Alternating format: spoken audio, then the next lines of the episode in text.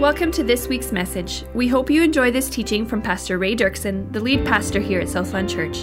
For more information about this message and other resources, visit mysouthland.com. On the May Church Renewal weekend, I preached Grow Your Character. And the scriptures teach that when we're talking about the fruit of the Spirit, godliness, righteousness, sanctification, or character, we're really talking about the same thing in different ways. So the scriptures also teach that growing in character comes with promises. Um, 1 Timothy chapter 4, verse 7 to 8, for example, says, Train yourself to be what? Godly, for physical training is of some value but godliness has value for all things, uh, holding promise both for this present life and the life to come. And I offered seven reasons that we should desire to grow our character, and you can take a look at it in the, in the back of your, if you look at the back, so you got the front where it says grow your character, and on the back, uh, right on top are seven reasons to grow your character. We're not going to talk about this this week. We talked about that in part one in, at the church renewal weekend. And now we're going to be focusing on the middle section that says steps to initiate character growth. There's nine steps, and I will only be talking about two of them. I'll be referring to two of them because they're somewhat similar. One is uh, number three, and the other one is number eight. So set your eyes on eternity through meditation. Excuse me. and number eight, learn and meditate. I talked a little bit about the learning part in, in character in the first part in May at the church renewal weekend. But this time we're going to focus on the meditation part. And then, of course, the third section is something we haven't uh, uh, we're not going to be addressing today at all, but you can see it for yourself some steps to, to character growth in trials and suffering. So, just a little bit different. All right, so um, a key passage I used in the first message was 2 Peter chapter 1, verses 3 to 11. And now, uh, for this morning, I'm going to look at, we're, uh, we're going to look at Colossians chapter 3, verses 1 to 14, except for verse 11, all right? And this is what it says in Colossians chapter 3, verses 1 to 14. Since then, you've been raised with Christ. Set your hearts on things above, where Christ is seated at the right hand of God. Set your minds on things above, not on earthly things. Not on earthly things. For you died, and your life is now hidden with Christ in God. When Christ, who is your life, appears, then you also will appear with him in glory he says. And then in verse 5, he goes on and he says, Put to death, therefore, whatever belongs to the earthly nature sexual immorality, uh, impurity, lust, uh, evil desires, and greed, which is idolatry. And then he says, Because of these things, the wrath of God is coming. You used to walk in these ways in the life you once lived, but now put your, uh, get rid of these things, all such things as these anger, rage, malice, slander, and filthy language from your lips. Do not lie to each other, since you put off the old self with its practices. And that's the set free retreat right there, okay? That's the set free. And have put on what? That's right. And have put on the new self. You put off the old self, you put on the new self, which is being renewed in knowledge in the image of its creator.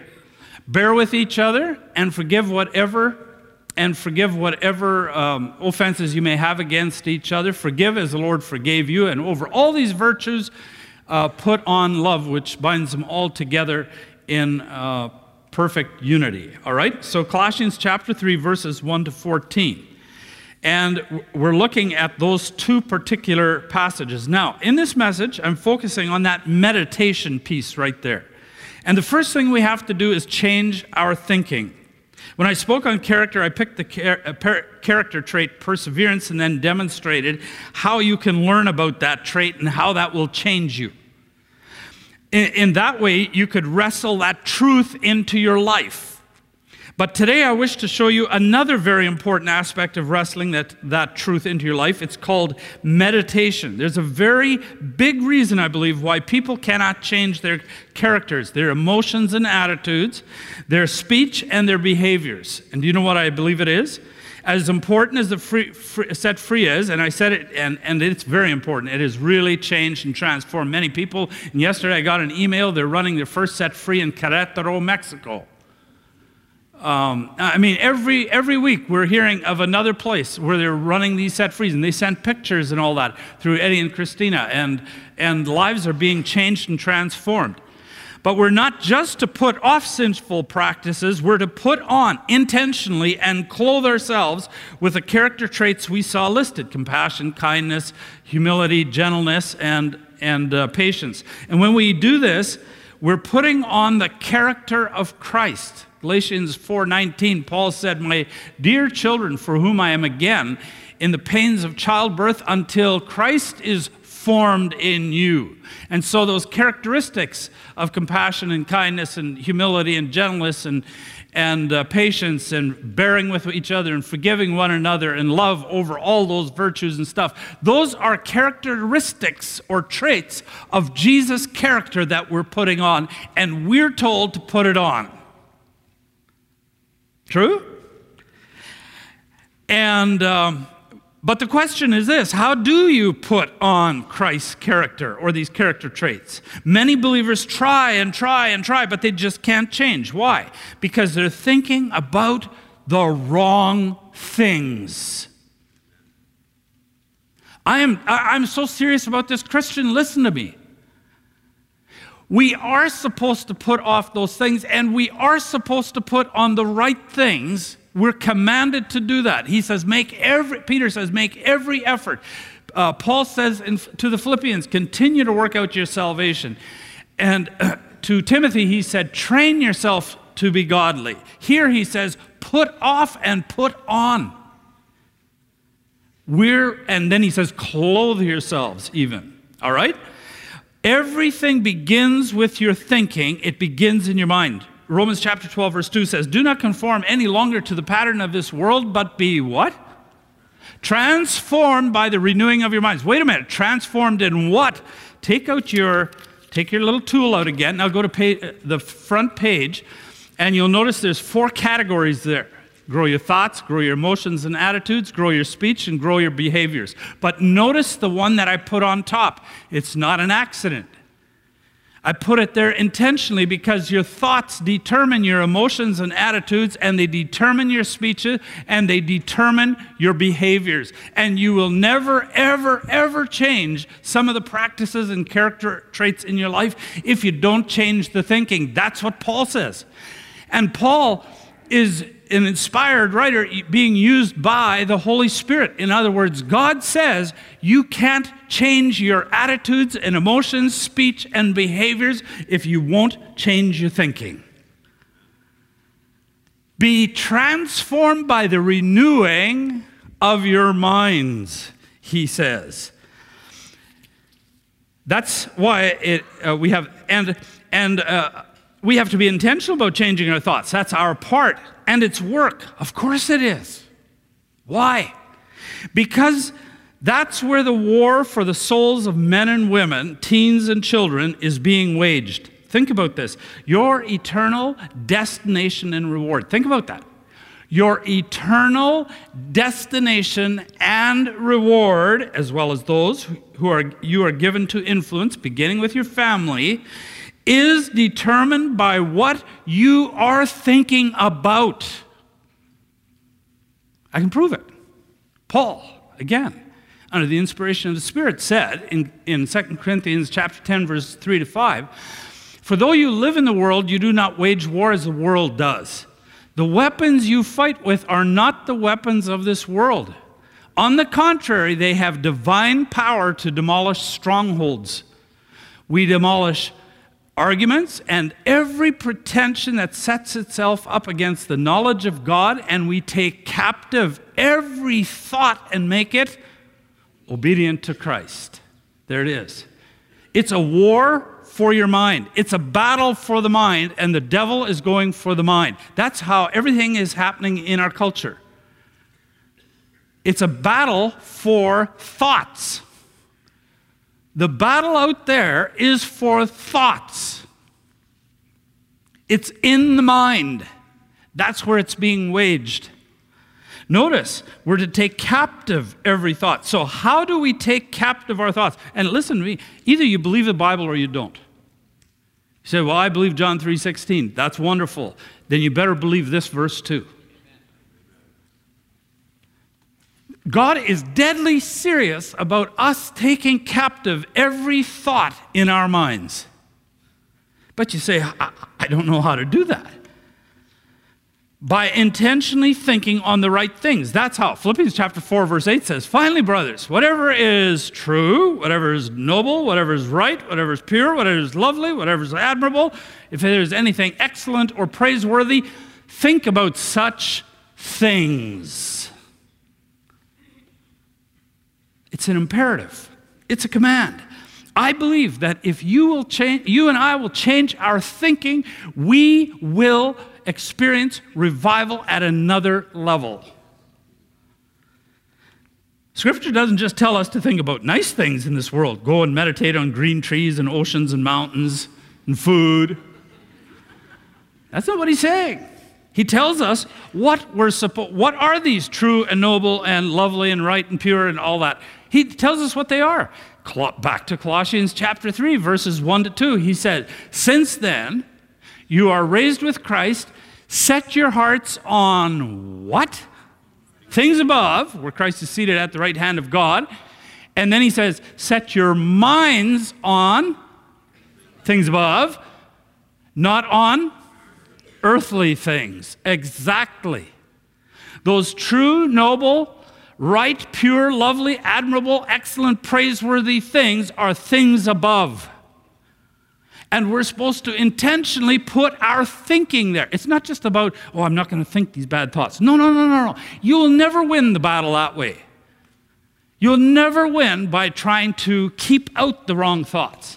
You only win the battle by thinking the right thoughts and thinking on the right thoughts. That's the only way. We're to think on things above. For Paul, see what follows right, right thinking. I mean, it's, it's, it's, it's just amazing. He makes it so clear.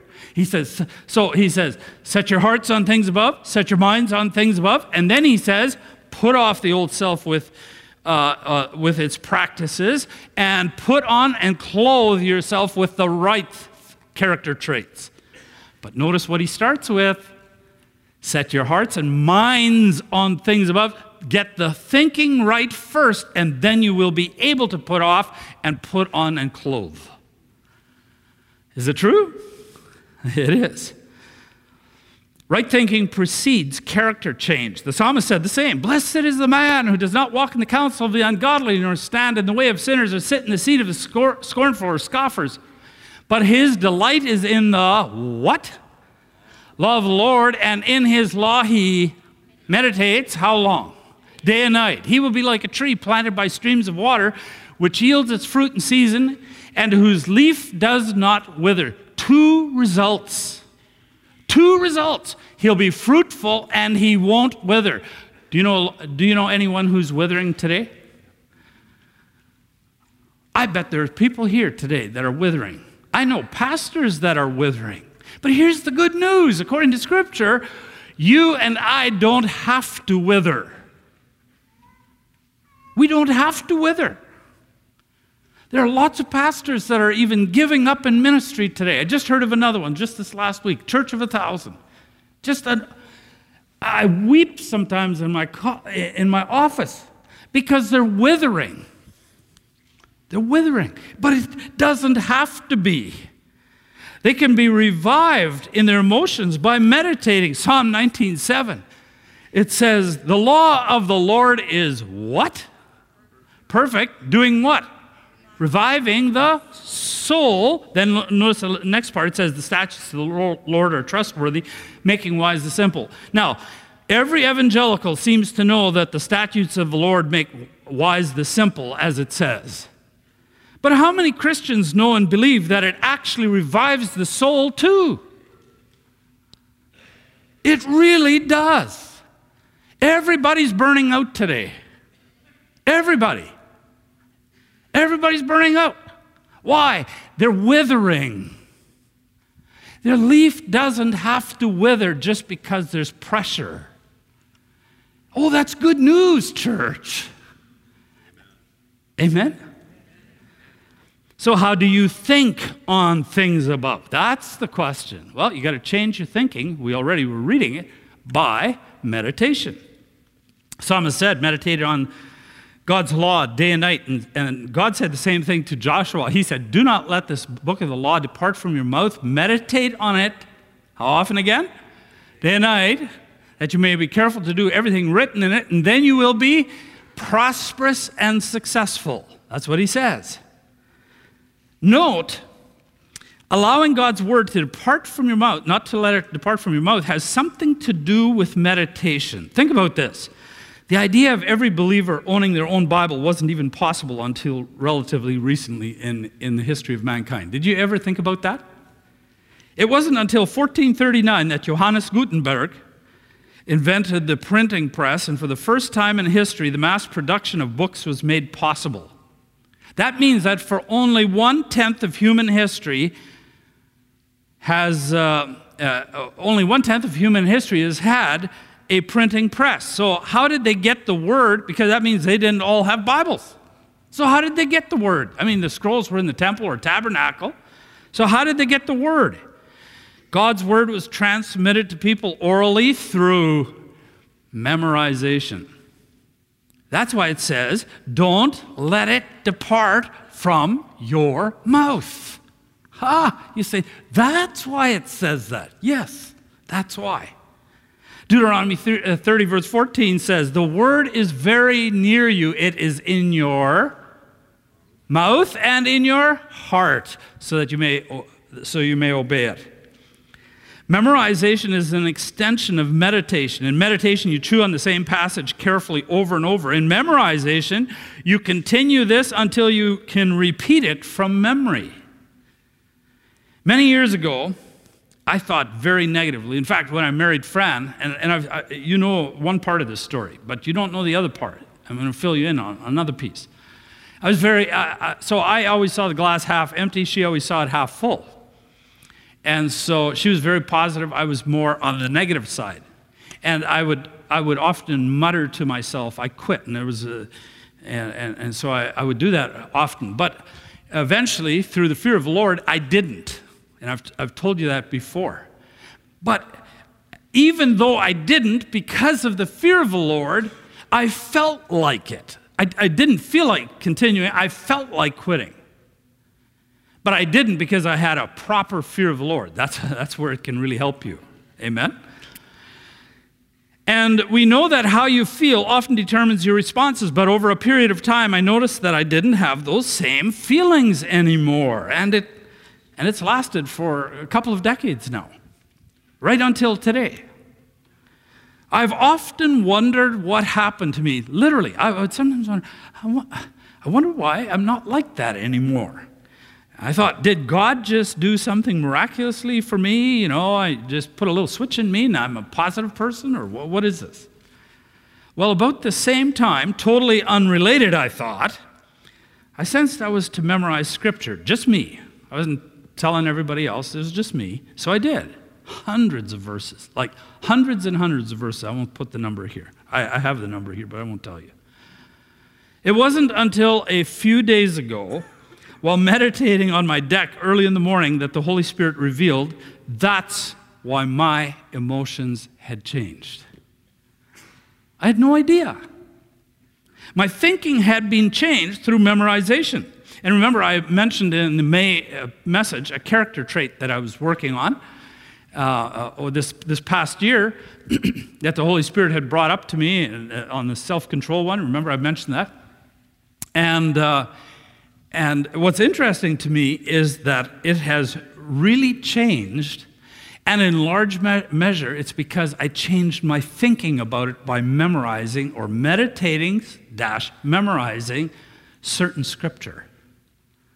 And I have been tested dozens of times since, and my responses have been completely different. In fact, I was tested this morning just before I came here. And in the heat of it, I thought, uh, this, this is so disastrous, just, just moments before I came up here. And as I, as I combed my hair just before I walked up here, the Holy Spirit said, You passed, did you notice? Ah, I wasn't even thinking about that, but my response was different. That is amazing. Here's something else. You know why? Because this is not a book of just information. No way. No way. This is not just a book of information. This is a living book. It's living word and it changes. Uh, think about Isaiah chapter 55, verse 8 to 11. Uh, for, your, uh, for my thoughts are not your thoughts, your ways are not my ways. And then he says, As the heaven is above the earth, so are my ways uh, higher than your ways, my thoughts than your ways. Now listen to verse 10 and 11. As the rain and snow come down from heaven and do not return to it without watering the earth and making it bud and flourish so that it yields seed to the sower and bread to the eater, so is my word, which goes out from my mouth. It will not return to me empty, but will accomplish what I desire and achieve the purpose for which I sent it. And when you stick that living word, you can memorize poems and everything, they will not change you. You put his living word into you, and it has to change you. Have you ever thought of that? That's powerful. This is dynamite. You're chewing on pure dynamite here. this is not average. And it, so it changes you. And, uh, but it's very difficult to do if it isn't in your mouth and heart. But if the, uh, I mean, think about it. meditate. Uh, it says uh, in those two passages, meditate. Meditate how often? Day and night. Well, how do you do that if you take the Bible where you know you're supposed to do it? and You're at a red light. Now you quickly pull out your Bible, or you're uh, you're washing dishes or something, and now you're pulling out your Bible and trying to. No, no, no, no. That's not what they were talking about. You can meditate on it day and night if it's in your heart. In your mouth and in your heart. That's how, how it gets there. If the word is in your mouth and your heart, you can meditate on it when you're doing ch- house chores, washing dishes, driving long distances, sitting at a red light, sitting in a waiting room, assuming you don't have kids clamoring over you, standing in a checkout uh, lineup, waiting in a car wash lineup, waiting in a fast food lineup, waiting to board an airplane, during the flight, waiting for your baggage, before you fall asleep, when you wake up, and if you can't sleep. Those of you that are older and can't sleep, you are so lucky. You can, you can meditate on God's Word. How lucky is that? Which is why you're wise and the younger next generation isn't. Just kidding. Just kidding. One of the places I like to review memory work is on the treadmill. It makes my workout go, go so fast. Oh, it's like 45 minutes. It's done. and I feel like I didn't even have to work out. That's a good feeling.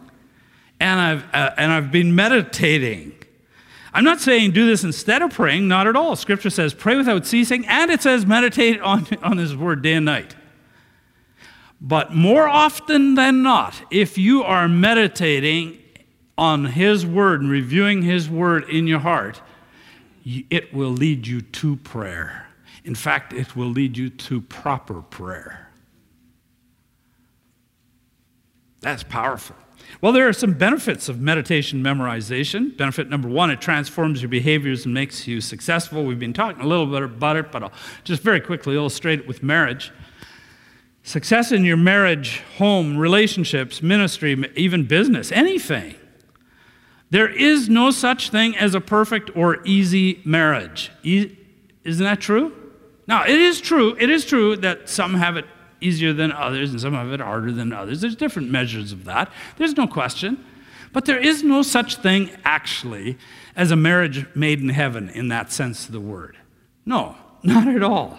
If you see a good marriage, then you're looking at a couple that worked hard to make it like that.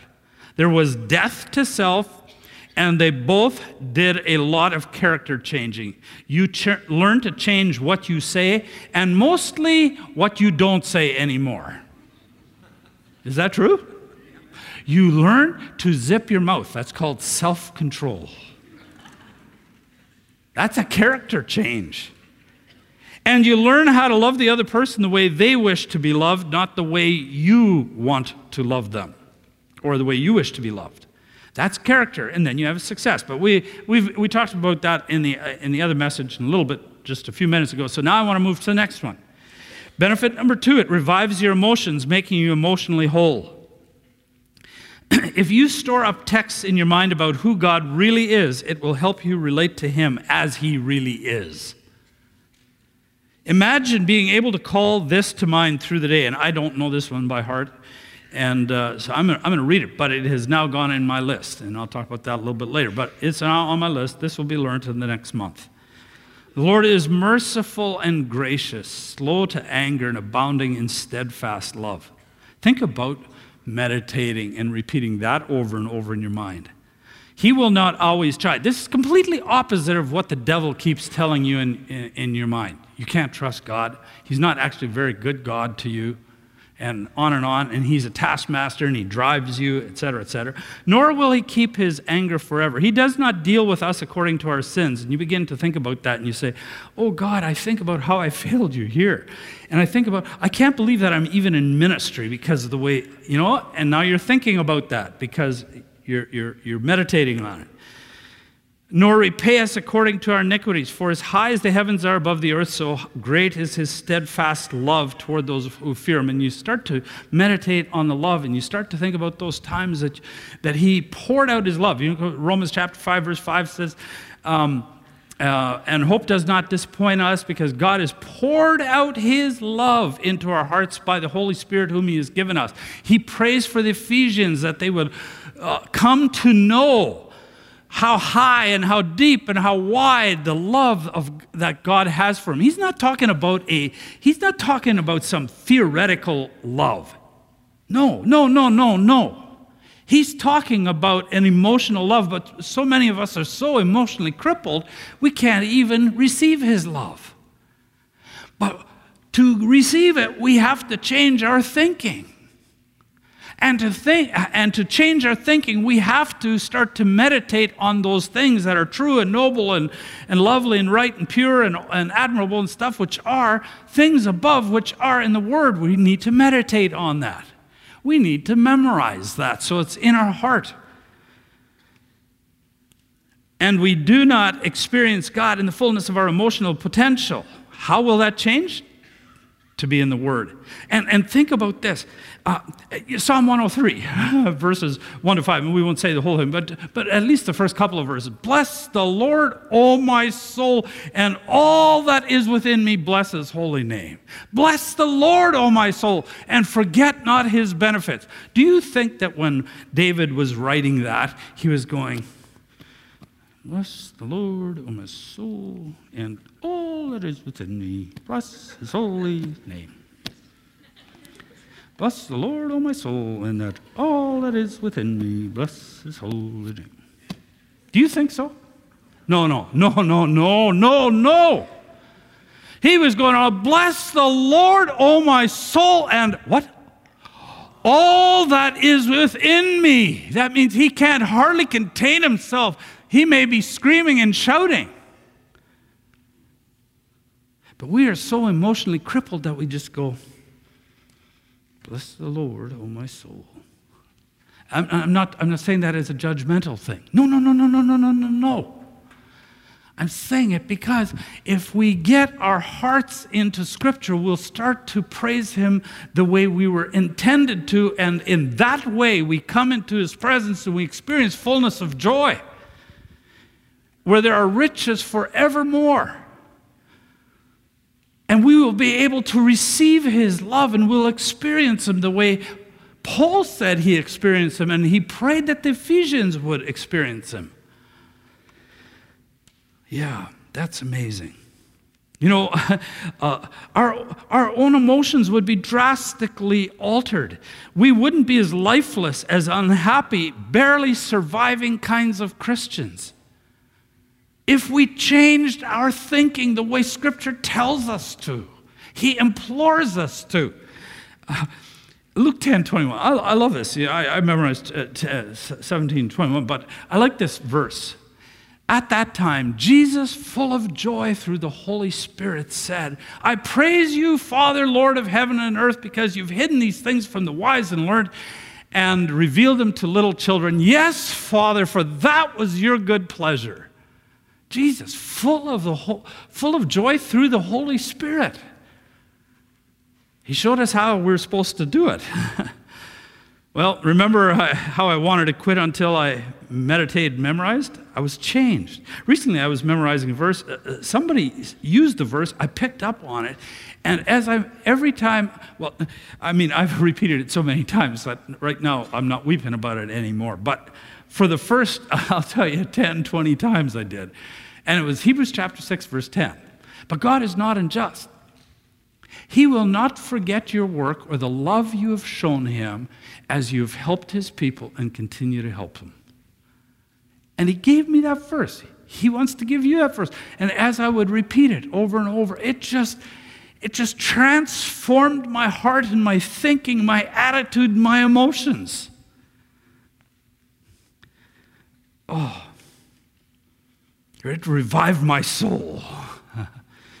Benefit three, it helps you resist temptation, making you victorious. A key way to resist temptation. Oh, I hope that you will believe God's word. What, I've, what I'm telling you this morning, I really hope you believe it. And you won't be like the person in James who goes to the mirror and looks at it and then turns around, walks away, and doesn't do anything with it. I prayed, I said, God, I can't make them desire this. I can't make anybody desire this or believe it. A key way to resist temptation is by memorizing proper scripture so you can recall it when needed. Matthew 4 records three temptations that Satan brought against Jesus, and he resisted all three by reciting scripture from memory. It's interesting, the psalmist says the same thing. He says in 119, 1, 11, I should say, he says, I've hidden your heart, I mean, your law in my heart so I might not sin against. I learned it in a different version. Your, uh, your word have I hidden in my heart that I might not sin against you. But in the NASB, it, it says treasured, and it's very interesting um, that he uses that word. First of all, in my heart, the psalmist, uh, for the psalmist, the words of God were not just kept in writing for him to consult outside of him, but in his heart. He said, I've hidden it in my heart. And he says, I've treasured them. That, and that came to mean, that word treasured came to mean to hide uh, or to store because in those days they had no banks. if you had treasure in those days, you went and dug it in the earth somewhere and you hid your treasure. Amen? Do you see how rich the imagery of that? The devil wants to, st- uh, and, and that was so that nobody could steal it from you.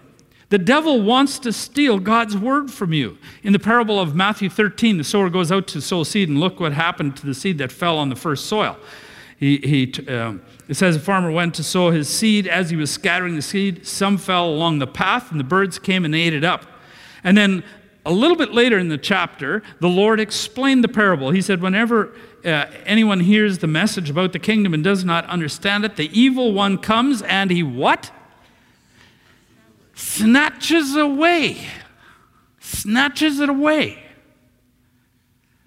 I am so fearful that in Western Christianity, but I'm seeing it in other countries already as I'm going. Latin America is full of it. People come in, they hear a good message, and they say, that was, that was good, it was wonderful. They go out, turn the radio on, turn TV on, get busy doing something else, and the enemy snatches it away. And by nightfall, they don't remember what they've even heard. It's snatched away. And so the psalmist says, I, I treasure it so much that I'll hide it, I'll dig it in into my heart so that no one can take it away from me, that the enemy can't do it. You can't just drift in and out of church listening to messages, but never intentionally doing something about it. it you know, when you get to heaven, it's not going to count. It's not going to count how many years you went to church.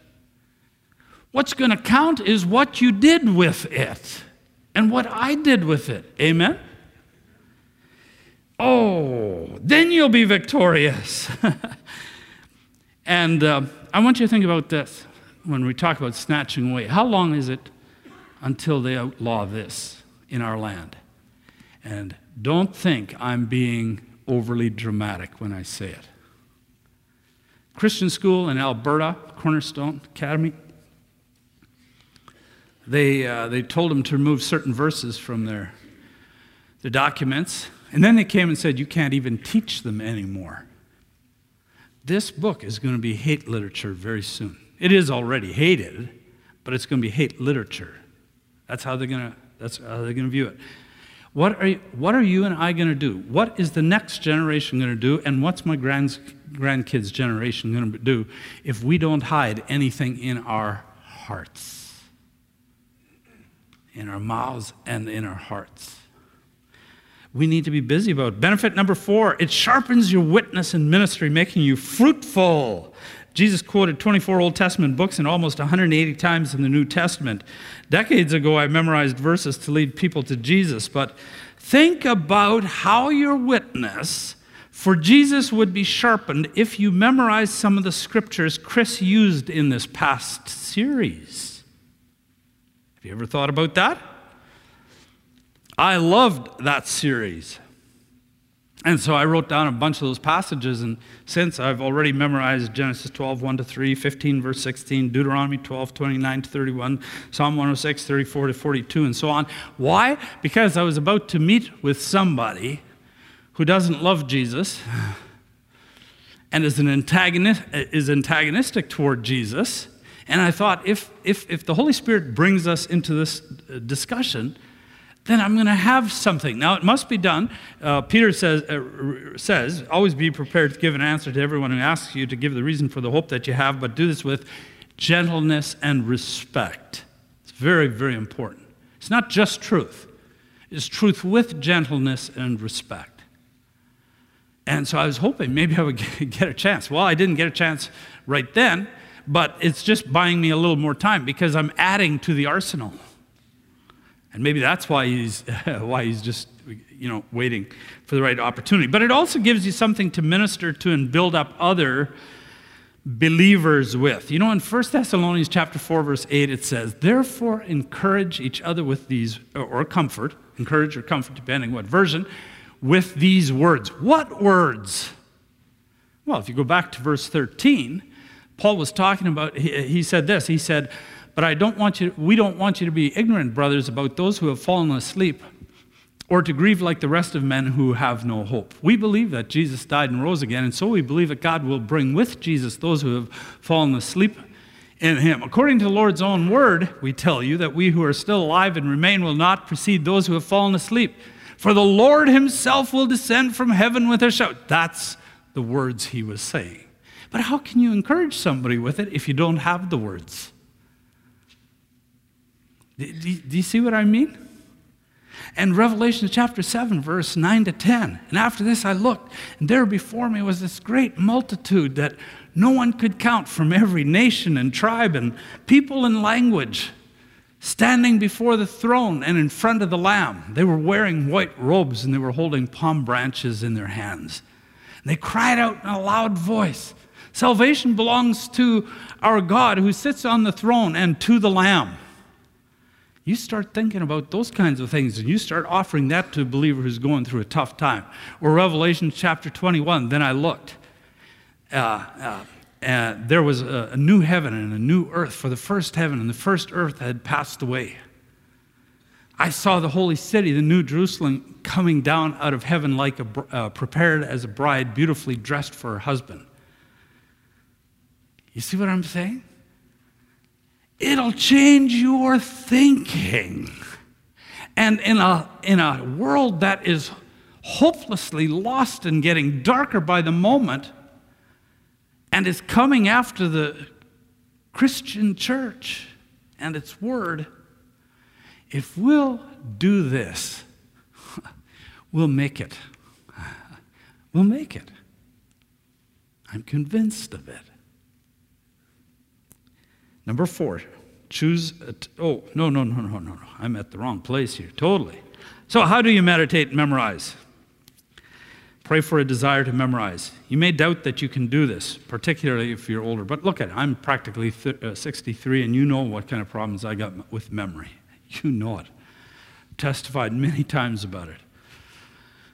Um, you can do it. I mean, think about this. If I offered you $1,000 for every verse you would learn this coming week, uh, would you be able to memorize a couple of verses? Huh? just asking.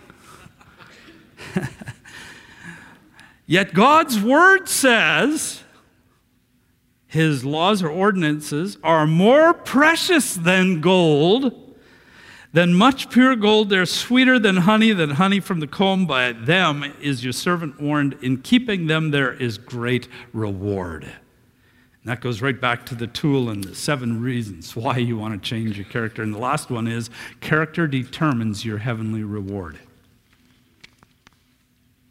It does. God designed your faith to feed on Scripture all day long. Jesus quoted Deuteronomy uh, 3 uh, 8, verse 3, uh, when he responded to the devil, uh, you know, when he was taken out to be tempted, and after fasting 40 days and 40 nights.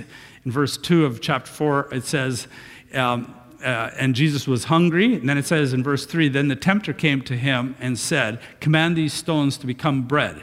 And then it says, Then Jesus replied, It is written, and he quotes Deuteronomy 8 3.